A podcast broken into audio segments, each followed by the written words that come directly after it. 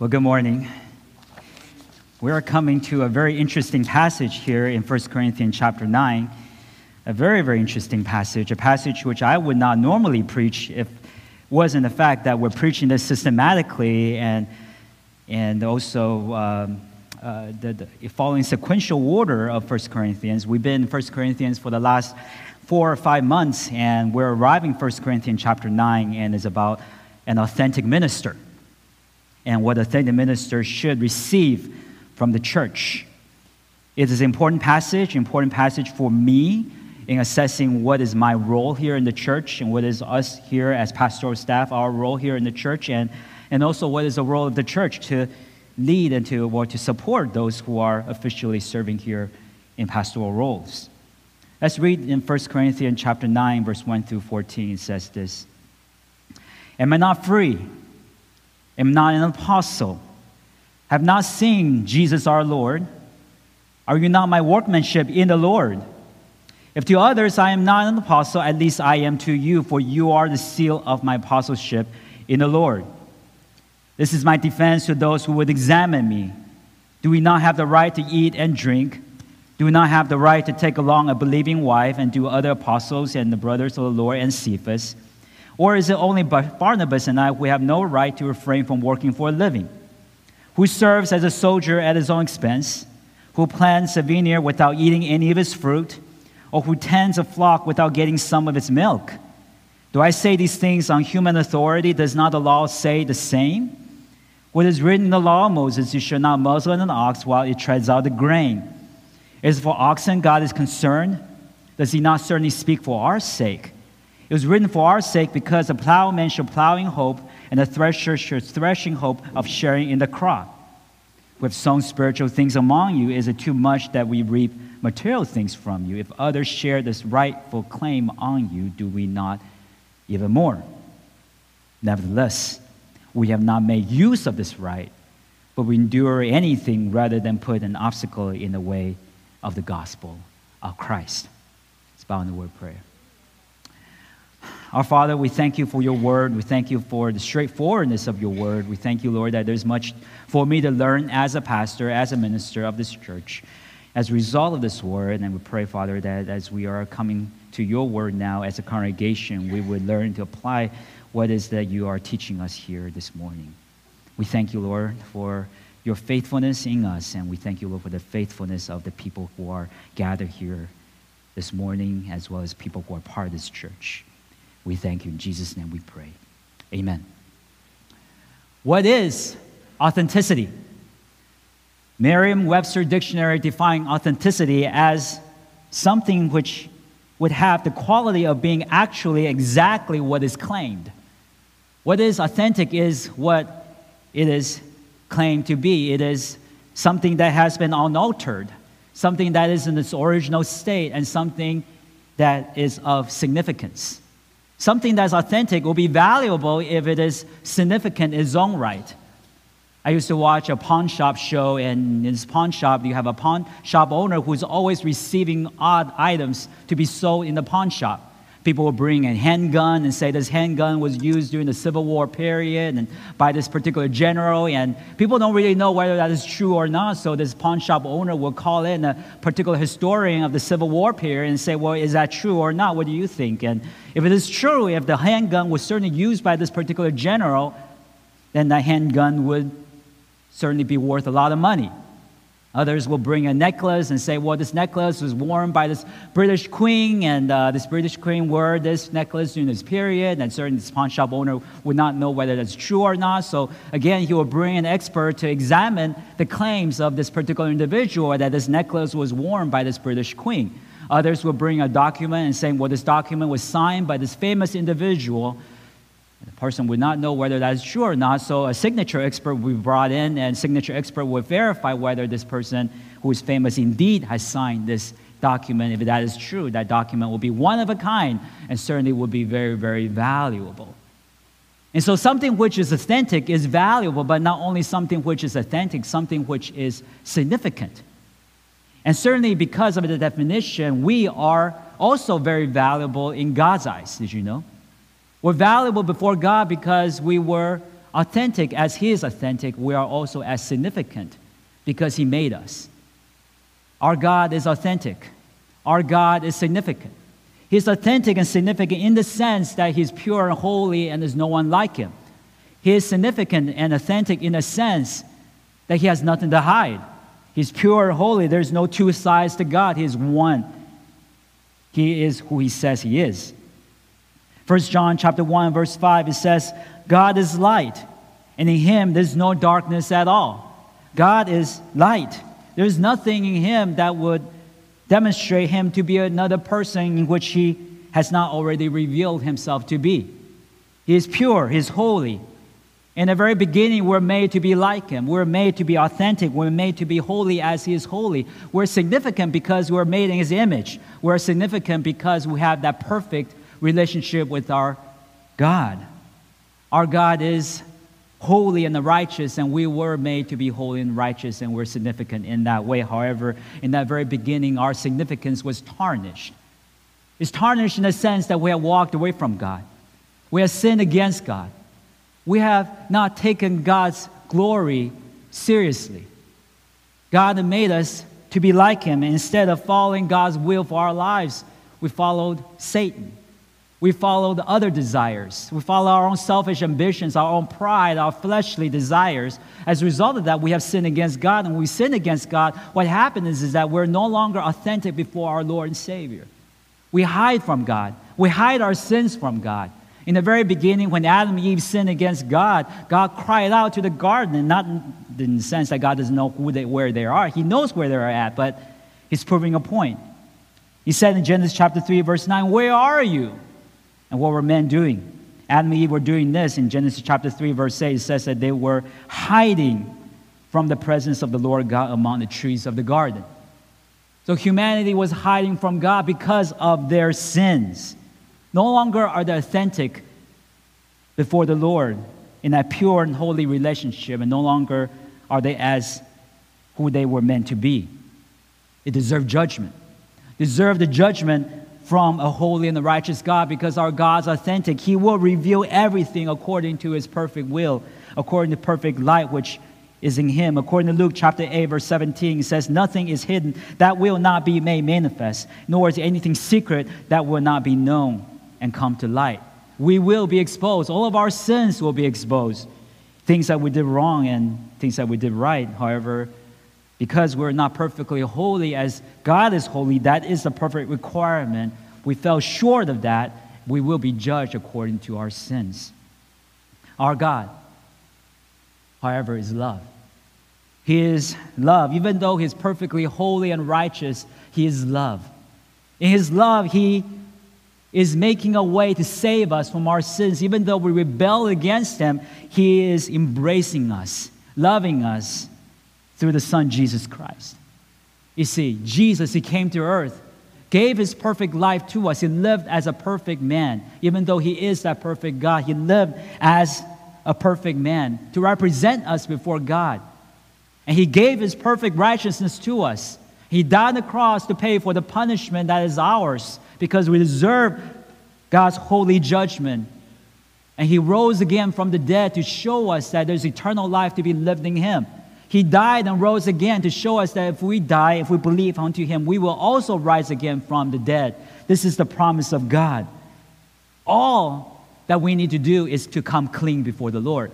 We need to be authentic before God and cry out to God and understand and admit to God, confess to God that we're sinners before Him, that we need His salvation, we need His grace, and we need His mercy, and that grace and mercy will be given through the Son, Jesus Christ. He will forgive us, claim us as His own. He will give us a brand new resurrected heart. We no longer crave for the things that is of that the way that we used to crave for the things of our sins in the past, but rather in our inwardmost desire, we want to serve God, we want to glorify Him.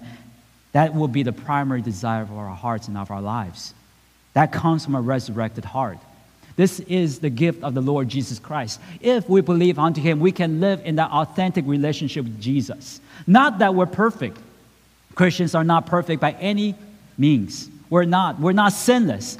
But we are authentic in the sense that we confess up our sins. We commit to God that we're sinners and can receive God's grace and mercy, knowing that we're forgiven as we admit that we need His grace. This is the authenticity of those who are Christians. We are authentic before our Lord, before our God. And here in 1 Corinthians chapter 8, rather chapter 9, verse 1 through 12, we're going to read about the particular person who is authentic before God. His name is Paul. He's going to share his heart as a Christian as a pastor, as an apostle, his relationship with God and his relationship to the church. See, for those of us who are believers in Christ, we're to serve God with authentic heart, out of purity, out of love, out of affection for Jesus. However, as ministers, we're even more to do the same because God has called us as ministers to serve God from a pure heart. We're the example for the flock. We're the ones which are leading the flock.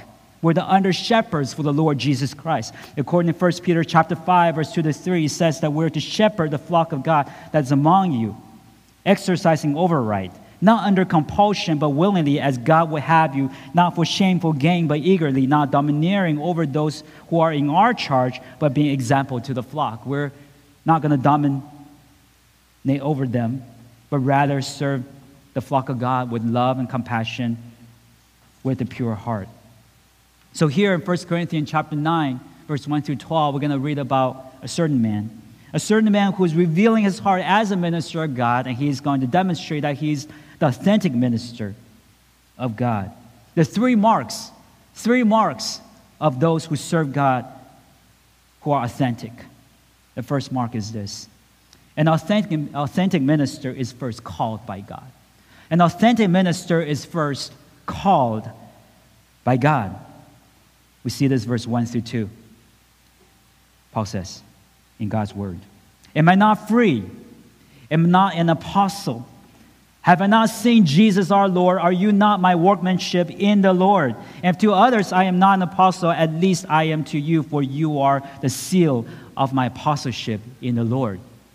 As we come to this passage, we're coming to a portion of Apostle Paul's instruction to the Corinthian church to the Corinthian church, been instructing them for a period of time now, and really a period of time for us is that five months will be in this book, but he's been in chapter 1 to chapter 9 so far.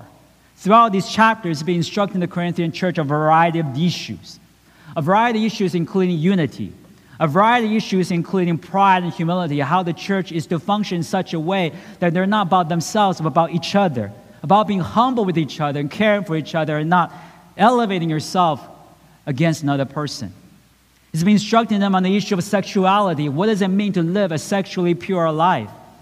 He's been instructing them on issues such as marriage and singleness. Whether you're married or you're single, their responsibility which God has given to you. He's been instructing them on the issue of Christian freedom. We saw this a couple weeks ago. How you operate in Christian freedom determines or is determined by your love for the body of Christ. Still, when we come to 1 Corinthians, here in this passage, we're seeing Apostle Paul's authority being questioned. The reason why his authority is being questioned is because there are a lot of teachers here in this church. A lot of teachers were claiming to have authority over God's people. This is in the very, very beginning as well. We saw this in 1 Corinthians chapter 1, verse 5. Apostle Paul actually commends his church for being enriched in all speech and all knowledge. It's a church that knows a lot. And also in 1 Corinthians chapter 4, verse 15, they said that they have many guides and many teachers in Christ in this church. And this church is a church that's full of teachers that were coming in, they were teaching the people. As a result of that, people were saying, well, we could follow this teacher, we could follow that teacher. I could follow Paul, I could follow Apollos, I could follow Cephas, I could follow this other pe- people who are coming. Why should I listen to you, Paul? Why should I consider your advice, your instruction as important? And Paul here is demonstrating to them that the reason why they should do so is because he is an apostle. He should be listened to. And the reason why he has not forced upon his apostleship or forced his apostleship or made the authority known by force unto them is because he loves them, cares for them. He is actually giving up his rights to care for them. He's simply coming to them with a heart of humility. Everything he does is because he loves this church. He says in verse 1 Am I not free? Am I not an apostle? Have I not seen the Lord Jesus? Are you not my workmanship in the Lord? He's proven to them that he loves them. He starts out with this phrase, Am I not free? And this is a continuation what we saw a couple weeks ago when he was talking about Christian freedom. There are food offered to the idols. Some people are having trouble eating food offered to the idols. Others saying, you know what, it's okay for me to eat food offered to the idols because ultimately these idols don't exist. Ultimately, it's God who I worship. 1 Corinthians chapter 8, verse 4, it says this As to eating to the food offered to the idols, we know that an idol has no real existence, that there is no God but one. He says to them, Hey, idols have no real existence.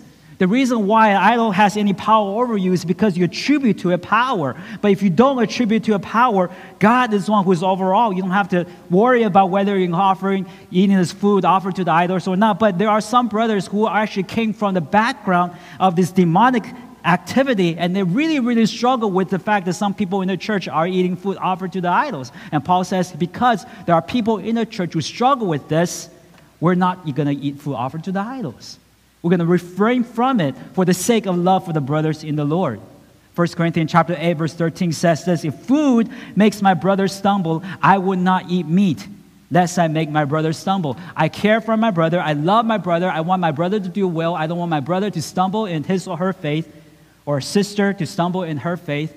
I'm not going to eat food offered to the idols in front of them because I know that will make them stumble. So out of my love for them, I will make a sacrifice, even though it is my right to eat food, whatever food is in front of me. Now, eating food offered to idols is a very, very small thing compared to what he's going to mention now. Because Paul is going to say, as an apostle, I'm due certain rights. Here in this passage, we're going to actually read about him saying that as an apostle, I have the right to be supported financially by the people of the church, but I'm going to forego that right. I'm not going to claim my right upon you. I'm going to do something even more than what is my right, what is dictated by my right. But before I go there, I must convince you that I am an apostle. I am do that right so that you can understand that the sacrifice I make is actually a real sacrifice. It's a real sacrifice. So he says in verse 1 Am I not an apostle? Have I not seen Jesus our Lord? He says, I'm apostle. I am apostle. I have seen Jesus, our Lord. Now, here is the word that many denominations sort of loosely thrown around. The people call themselves apostles in various denominations. I'm apostle, and really it's a glorified term to indicate somebody who has some kind of level and authority in their denomination. This should not be so. The word apostle, if biblically defined, we have to know that this is a special position that God has given to special men in ministry. Specifically, apostles are people who have seen Jesus in person and have received direct revelation from Jesus as a ministry of Jesus Christ Himself, so that they themselves are passing that direct revelation to people who are here on earth who are Christians. So, apostles are actually somebody Jesus personally taught and therefore, they give out what Jesus personally taught to the people of this world. Apostle simply is not somebody who has authority in a denomination. An apostle, biblically, is somebody who has authority over all the Christians in the world. That's an apostle. Whether Baptist, Pentecostal, whatever, an apostle literally have authority over all the Christians because these are the people Jesus specifically taught. They have seen Jesus, and Jesus specifically revealed his authority, his direction to these men. And thereby they are speaking on behalf of the Lord. So, given that definition, a lot of folks who call themselves apostles these days do not meet this requirement. Actually, I would say perhaps all of them do not meet this requirement. They're simply using a glorified term for their denomination. Uh, Peter stated clearly the requirement for apostleship in Acts chapter 1, verse 22. When Judas died, another person needed to be raised up to become one of the apostles. He said, This must be the requirement. In Acts chapter 1, verse 22, he says this Beginning from the baptism of John until the day when he was taken up from us, one of these men must become with us a witness to his resurrection. This is the requirement of the apostle. You must have seen the risen Lord, and you must have sat under the ministry of Jesus Christ in his earthly ministry from the baptism of John till the day that he was taken up. It's a very strong requirement. Most of us aren't going to admit this, and none of us are going to admit this. But Apostle Paul did. Apostle Paul, even though he was not there in Jesus' earthly ministry, he actually sat under Jesus' ministry because Jesus specifically revealed his word, his will to Apostle Paul after he resurrected. 1 Corinthians chapter 15, verse 7 through 8, Apostle Paul said this. Then he appeared to James, that is, Jesus appeared to James, and to all the apostles, and last of all, as one untimely born, he appeared also to me. And he later says, I'm also an apostle compared to the rest. The apostle Paul is an apostle. He's seen the Lord Jesus Christ He's one who is untimely born. He's born after Jesus resurrected, but he is the one who had received direct revelation from God, direct revelation from Jesus, taught by Jesus himself. According to Galatians chapter 1, verse 12, he said this The gospel which he preached was not received from any man, nor was I taught it by any man, but I received it through a revelation of Jesus Christ. Jesus personally discipled Paul through special revelation. So Paul says, I am apostle. You need to recognize the role which I am so that you can recognize that I'm making great sacrifice for you here in this church. Treat me as I am, he says. Verse 1, he says this Are you not my workmanship in the Lord also? He's proving to them that he's an apostle. If other people don't recognize that Paul is an apostle, the Corinthian church should. Because the Corinthian church is here as a result of Apostle Paul ministering to this church, actually planting this church. The word apostle literally means sent ones. He's sent to this place. He planted this church. His work is a manifestation of his apostleship. Therefore, it says in verse 2 If to others I am not an apostle, at least I am to you, for you are the seal of my apostleship in the Lord. The reason why you're here, the reason why you're church is because I am called to an apostle. You are the evidence of my apostleship. You should recognize this. And I should be confident in the role of my apostleship. Now, none of us here are apostles. Certainly, I'm not an apostle, I'm a pastor. And a pastor is different from an apostle. A pastor is someone who receives what the Word of God says and teach what the Word of God says. This is the Word which you all have before you. I'm the one who leads and guides as God calls to the church. Yet, this confidence which Paul has in his role is something that pastors could relate to. The role of pastor is ex- is extremely important in the health of the church. When the church has a healthy pastor, has a good pastor, the church flourishes. When the church doesn't have a good pastor or the healthy pastor, or church has a pastor who's leaving, the church is on a decline. For all the years I've been in ministry, I've never ever seen a church where the pastor leaves the church and the church does better. The church usually is on a decline after the pastor leaves because a pastor is called by God to minister, to teach, and to guide the church. He is of essential function. It's not just something that's extra that comes to the church. He is essential function of the church, according to 1 Timothy chapter 3. One of the essential elements of a church is a pastor, an elder of the church to teach and guide and to lead the church. This is specifically seen in the illustration of Acts chapter 8. We have gone through Acts chapter 8 in our second service of the, uh, of the Sunday, and there's a story about Philip, Philip the evangelist and also the Ethiopian eunuch. Think about that story. Ethiopian eunuch is there riding the chariot, right? He's riding the chariot, he's reading the book, he's reading the book of Isaiah 53. And according to Acts chapter 8, verse 32, it says this Now, the passage of scripture that he was reading was this Like a sheep, he was led to the slaughter, and like a lamb before his shearer is silent, so he opens not his mouth. He's reading this passage. And there's Philip, who was sent by God to go to Ethiopia after the persecution of the Jerusalem church. And you know what Philip asked him? Acts chapter 8, verse 30. Do you understand what you are reading? And what did the Ethiopian eunuch say? Verse 31. How can I? Unless what? Unless someone guides me. This is the work of a pastor. A pastor is to guide the church, lead the church. Now, many of you are working secular jobs, you're working 30, 40 hours a week, and you're, you're doing these things. And, and, and perhaps you read the Bible and there's some questions about the Bible and you need answers to because you need to know how to apply the Word of God to your lives. Now, a pastor is not the one to do the work of God for you, he's not. He's not one to minister for you. You are the ministers of God. The whole church are ministers of God. But a pastor is the one to guide the church to understand what is the will of God for the life of individual members of the church. So you read the Bible, you read the Bible, and you say, you know what, I don't really understand what this means. You could take it to a pastor, and pastor, as we see here in Acts chapter 8, verse 31, is to guide you, guide you to understand the Word of God, guide you to understand how the Word of God applies to your life. And that means the pastor must be fully dedicated to their job, to their work. Their work is essential. Their work requires full time ministry. I hardly would see a bivocational pastor doing that for the rest of their lives. It's hard. Apostle Paul can do it, other people can do it. But the reality is that for most people, they're not able to do it. They need to focus on studying the Word of God, focus on counseling, focus on doing some kind of conflict resolution here in the church, focus on teaching and walking alongside with the people of the church so that they may understand God's will. And that is a full time job.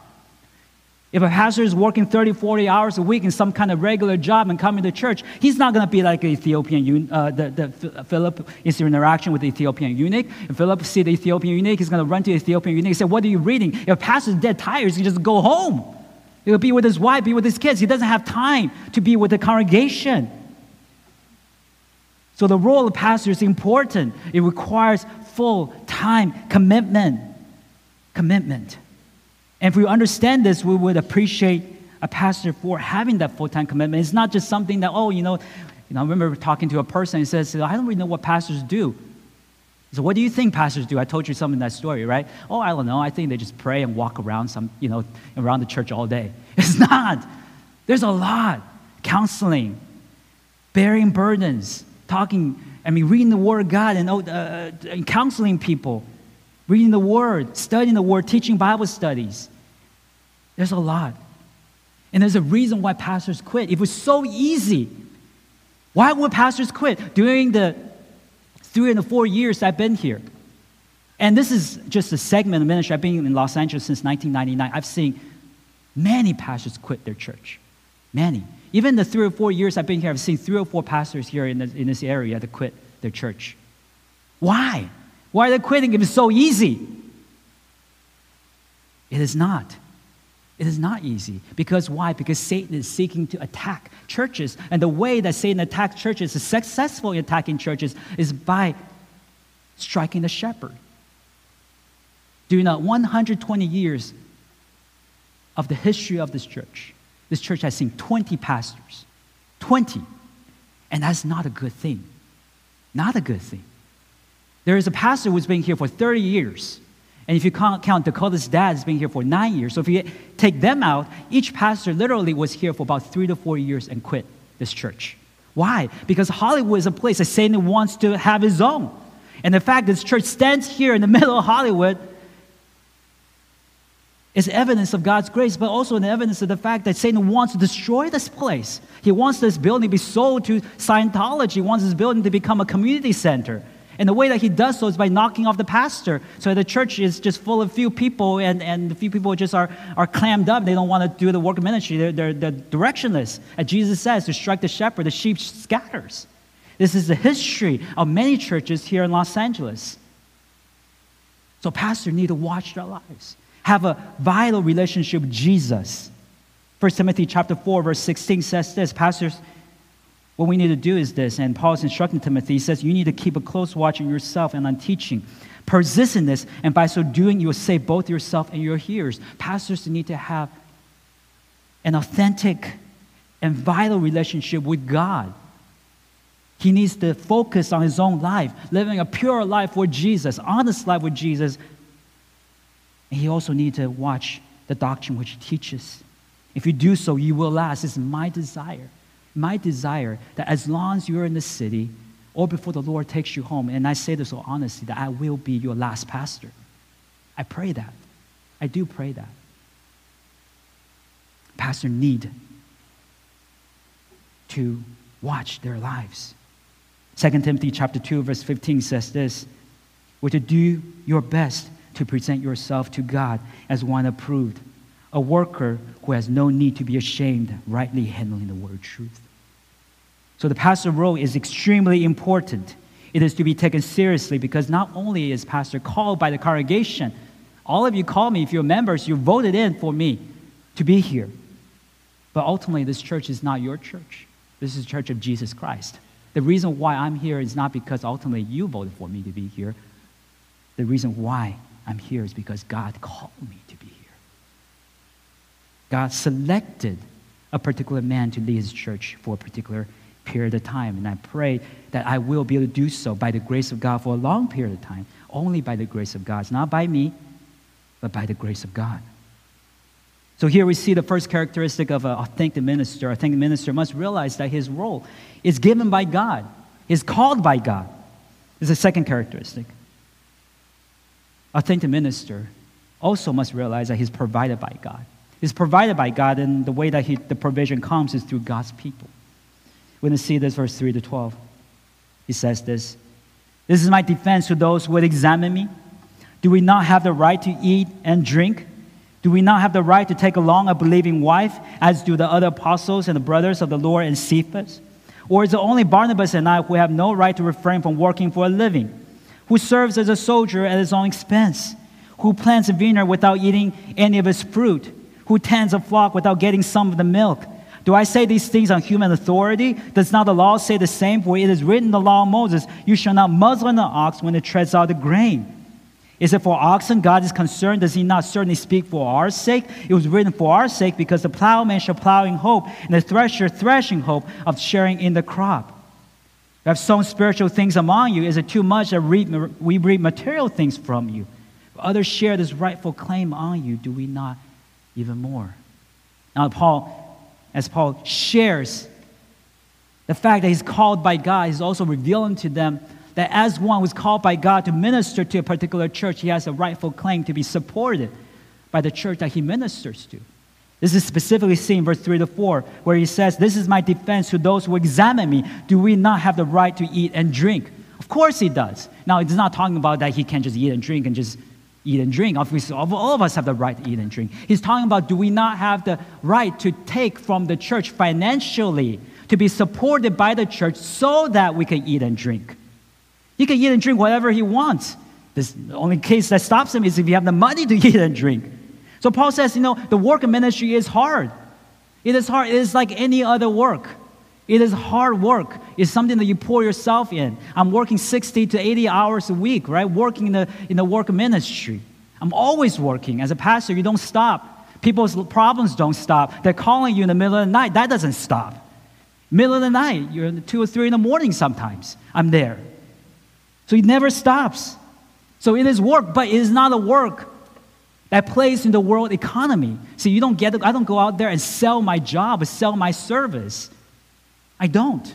And I can't because it's not a work of material nature. It is a work of spiritual nature. So, how do pastors eat and drink? Well, it's obviously going to be by the support of the congregation who they serve. That is what he's saying. We have the right to eat and drink. Not only so, in verse 5, we have a right to raise a family. Verse 5 says this Do we not have the right to take along a believing wife, as do other apostles and the brothers of the Lord and of Cephas? He's not talking about whether you can get married or not. Paul already made sure of this in 1 Corinthians chapter 7. You can get married, you can not get married, it's your choice, as long as you do it for the Lord. You can get married if you want to. You don't get married, you don't want to get married, you don't have to. But you have a right to get married. And what Paul is saying is this if I get married, there is more support that church has to give for my wife. See, as a single person, I could really scale down. I could just live in a hole in the wall, eat ramen noodle all day long, right? And cost the church nothing for me to just serve here just pour my life out. And Paul does that. Paul says, I'm not married, I'm pouring myself, myself out for you for the church. But Paul says this also if you are burning with passion, you have a desire to get married, you should get married. And the reality is that some pastors do want to get married because they're burning with passion. So they get married, they take on a believing wife, they come to a church, and now the church not only has to support him, he has to support his wife, who he also needs to eat. And also the family that come alongside with that. And Paul says, Do we not have a right to do that as other brothers of the Lord and of Cephas and other apostles? They also do that. Cephas had a wife, other brothers of the Lord were married, and they were carrying their wife or taking their wife alongside with them in ministry. The ministry which is support, uh, which their ministry support them.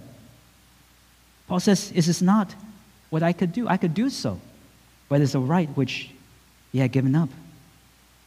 Verse six, it says this: "It's only not Barnabas and that we have no right to, or is it only Barnabas and I who have no right to refrain from working for a living?"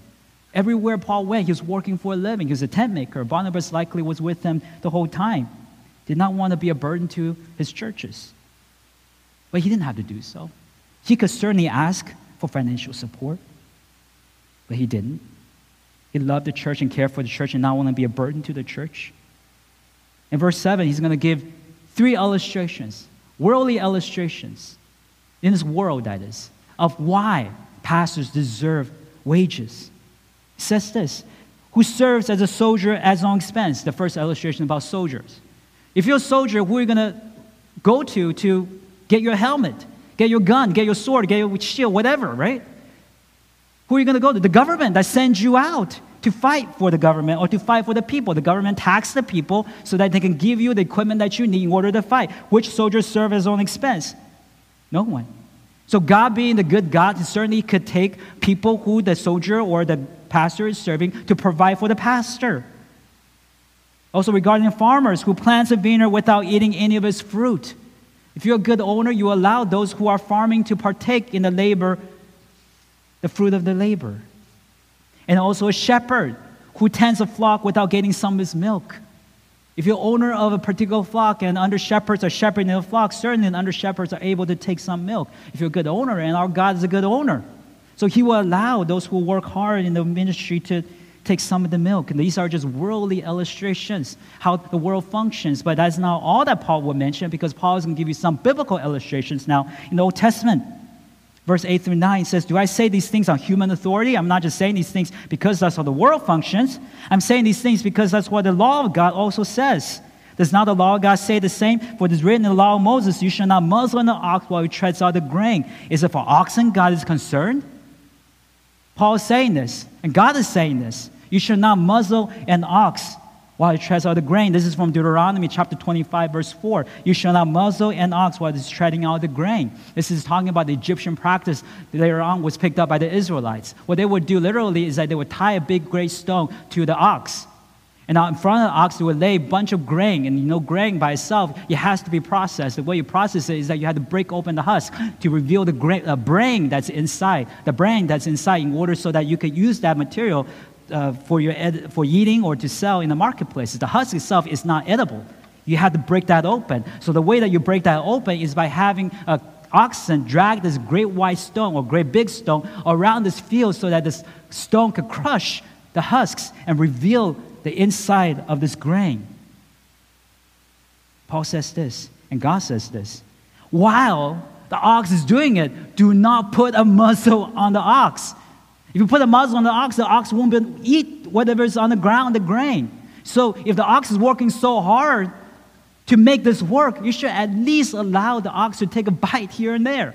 That's what God is saying. Let the ox take a bite here and there. This principle is also seen in the Old Testament regarding the Levites who are serving among God's people. In Numbers chapter 18, verse 21, it says, To the Levites have given every tithe in Israel for inheritance, return for the service they do, their service in the tent of meetings. See, people give, give for the work of ministry to support the livelihood of those who are serving. When you come to the New Testament, we're seeing the example of Levites applied to those who are ministering officially, official roles as pastors or other ministerial staff in the church. Verse 10 says this Does he not certainly speak for our sake? Was it written for our sake? It was written for our sake, because plowmen shall plow in hope, and thresher thresh in hope of sharing in the crop. If you're plowing, if you're threshing, if you're working in the field of God, you should have hope. Now, I understand the hope is that we are going to see the church grow. That is a reward in itself. Blessed be the Lord when the church does grow. But when the church does grow, there is an attitude that God says that a plowman should have and can have, which is that he's able to share in the crop. What that means is this when the church is small, and you're plowing, you're threshing, you know that you're making sacrifices. I was a part of the church plant for a number of years. It's hard. It's hard. It's hard because you're a small congregation. It's hard because there are money that must go to other places in the ministry. And every time you take money to feed your own family, you're taking money away from ministry, which you thought maybe if I do this with the ministry, that will make the ministry grow. But then your family is here struggling. Now, it's hard for a lot of church planters. I've seen this. And so you're kind of burning candlestick from both ends.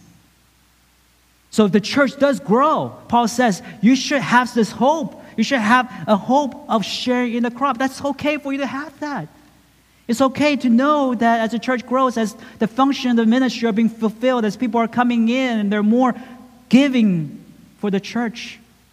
And as the church functions are being fulfilled, that you as a pastor is able to take care of family that much better. Again, I'm not sharing this in the sense of saying that our church doesn't do this. Our church does tremendously for us as pastor and, and ministerial staff who's here. Okay, we do tremendously, and I will say this later on. We have made sacrifices, and we, I think our church do a great job. But the reality is that for many pastors here in our country, many pastors in LA, this is what they're struggling with for many years. And in verse 11 and verse 12, it says this You have sown spiritual things among you. Is it too much that we reap material things from you?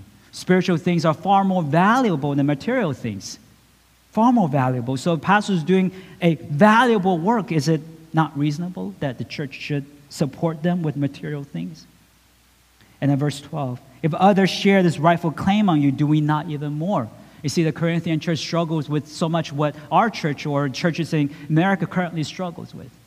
A good pastor is not the one to ask for money. He doesn't. He just simply sacrifices and know that God's going to provide. But a bad, bad minister, a false prophet, is the one who does ask for money. In fact, you see them all over the place in the prosperity gospel denominations or region where they're saying, you know what, give this ministry, sow a seed of $500, sow a seed of $10,000, sow a seed of this and that, and you will have great health. You have a car, you have a house, you have this and that coming your way. Now, they don't care. They're just speaking to a crowd. They don't know you personally. Whatever happens, happens. They don't really care whether you have a house or wife or kids or whatever, or whatever it is that you want to have when you sow the seed. What they do care about is that if that money becomes theirs, that your money becomes theirs. And so they're just asking for money all over the place. And the Corinthian church is experiencing this because they say, you know what, people are asking for money, so I'll give them the money. While the reality is that the good pastors who don't ask for money, but they're struggling, and Paul says this, do we not even more deserve your giving? You need to think about it. You need to think about the people who don't ask for money probably are the ones who truly need it. Truly need it. This is the pastoral role, the pastoral struggle. Now, Paul is being very vulnerable here, very vulnerable. But he, there's no easy way to teach this. It's like teaching people, you know what, this is your responsibility, but I'm not asking this for my sake. And he's going to say this later. It's not about me, but it's about you that you need to learn this. You need to know this. It's like teaching your children to honor their parents. I'm not doing this for my sake. I'm doing it because you need to do this for the Lord. You do this for the Lord. In fact, you will not and cannot pay a good pastor too much money.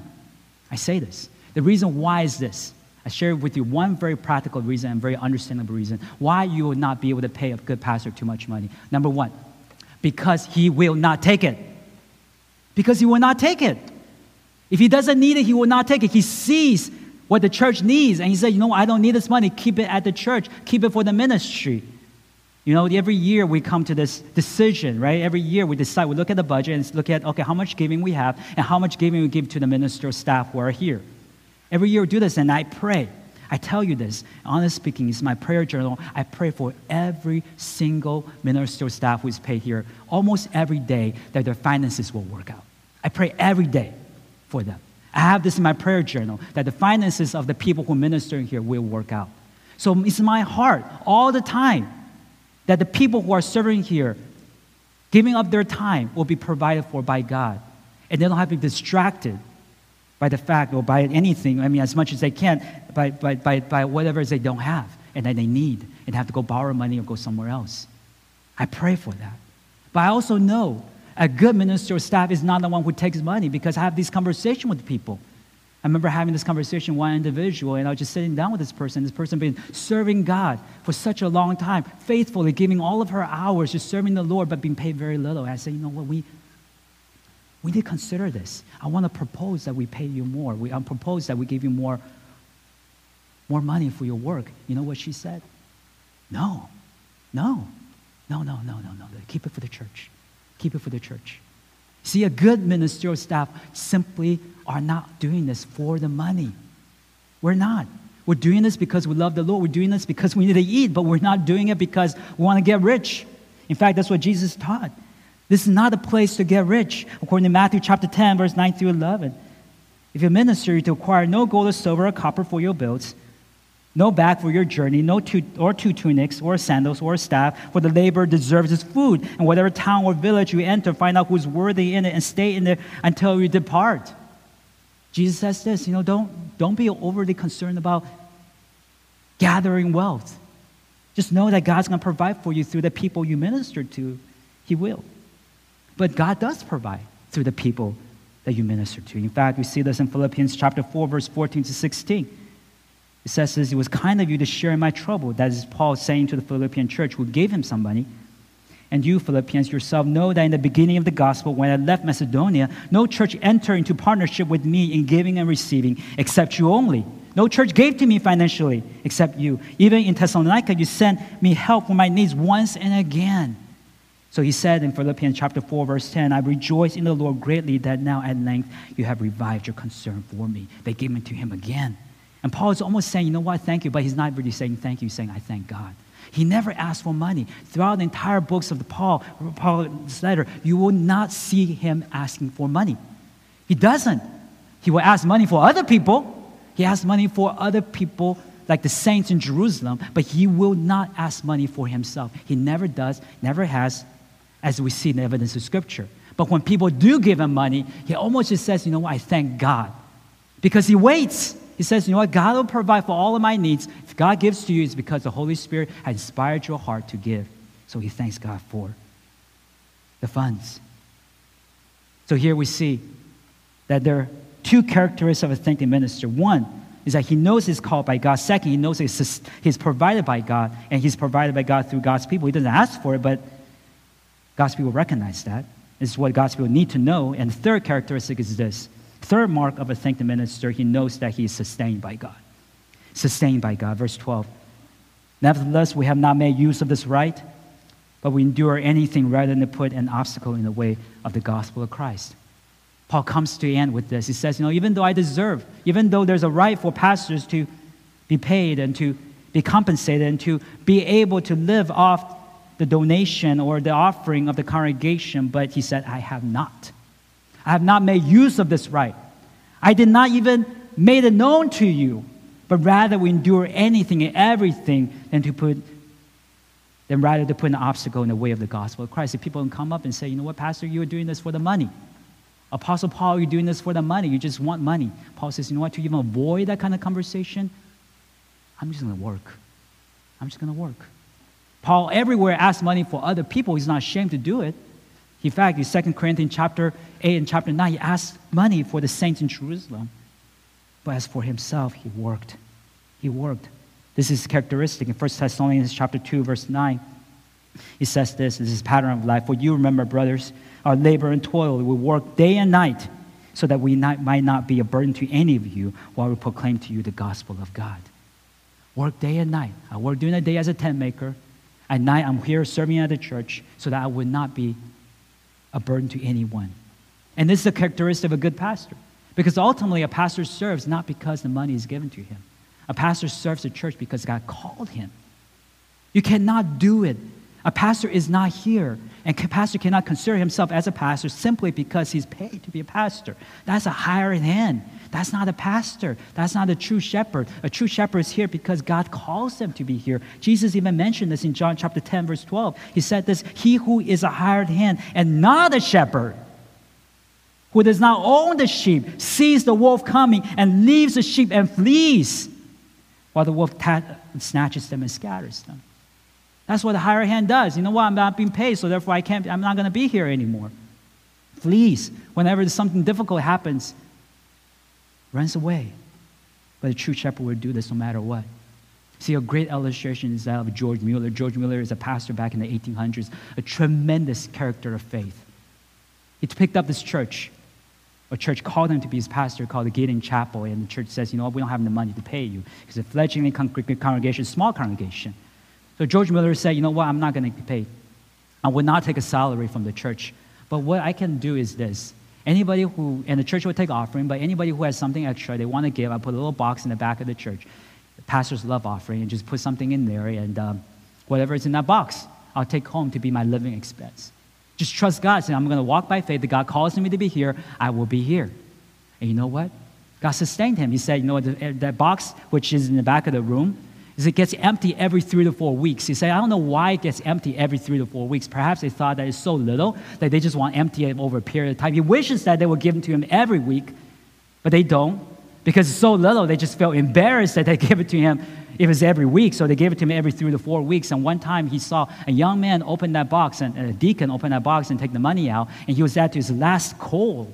Is England, this is cold. He said, You know what? I'm going to get that money. I'm going to be able to support my family. I'm going to buy these things for my family. You know what? That person didn't give him the money. So he could have gone to that person and said, You know what? Where's the money?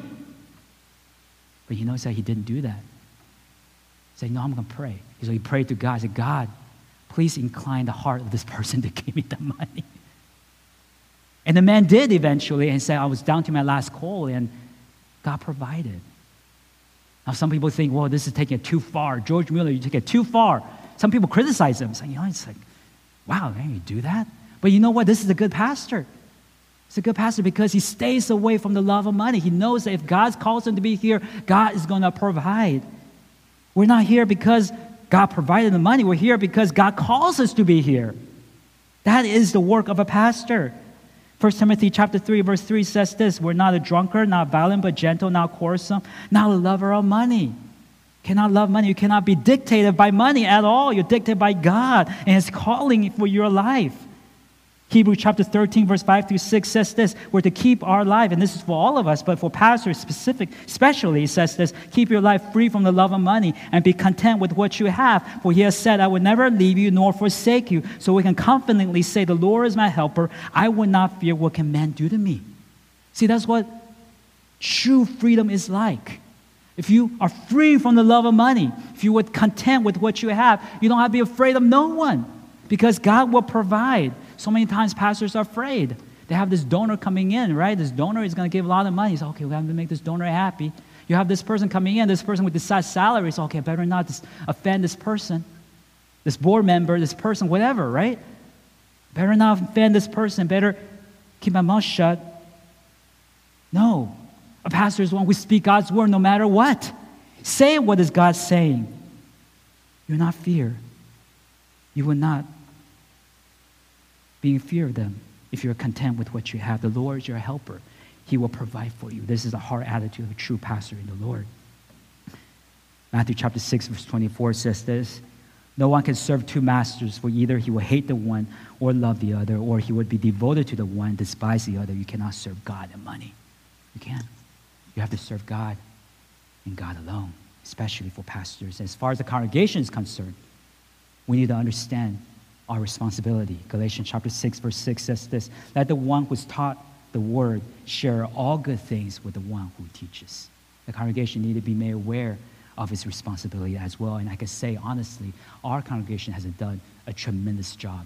We have done a great job. Every year we have the budget passed around, and people who are members get to see that budget. We take tremendous amount of faith to care for the staff members who are here. We're not a large congregation by any means. We're not a wealthy congregation by any means. But you can see in our budget the faith which we have to care for the people who work here as staff. And to that, I'm grateful. I'm grateful for what this congregation has done to allow for myself, my wife, and other minister staff to be here to serve. We've done a great job. But this is a commendation. And so as you read this passage, as we study this passage, you will understand this is a commendation for our church. So here we see three characteristics for authentic ministers of God. First, I think the minister is one who's called by God. Second, they're provided by God. And third, they're sustained by God. However way we're serving, however way we're giving to the Lord, we're to die to ourselves. That's what Jesus said in John chapter 12, verse 24. Truly, truly, I say to you, unless a grain of wheat falls into the earth and dies, it remains alone. But if it dies, it bears much fruit. We need to die to ourselves. If you're volunteering here, Yes, your work sacrifice for the Lord is you dying to yourself. If you're serving here in some kind of staff position, you're giving more than what you're paid, right? You're giving your volunteering time as well. You're, you're, you're, you're being provided for so that you can eat and drink. Outside of that, you're also giving time, right? All of us who are working here, we're giving more than what we're paid for to do because we're also dying to ourselves. We're here to see God's church grow. 2 Corinthians chapter 9, verse 6 this 6 says this whoever sows sparingly will reap sparingly, whoever sows bountifully will also reap bountifully. We are to sow bountifully for the kingdom of God. And as we do so, however gifts and ability, finances God's given to you, you're to give back to the Lord. Luke chapter 12, verse 48, we see this instruction from God. Everyone to whom much was given, of him much will be required. From him to whom they entrusted much, they will be demanded more. However way the Lord's given to you, we have to give accounting for it. And may God's response to us when we see him again be that a good and faithful servant. Welcome to the joy of the Master. Let's pray. Our Father, we thank you for this sobering message. It's not a message which perhaps I would normally preach, but it is in the Bible. And we thank you that we have an opportunity to talk about it. We pray, Father, that as we are um, discussing this, because it's in your word, it's important that your Holy Spirit lead us and guide us to be the church that you are calling us to be. We thank you again for your grace in this matter. In Jesus' name we pray. Amen.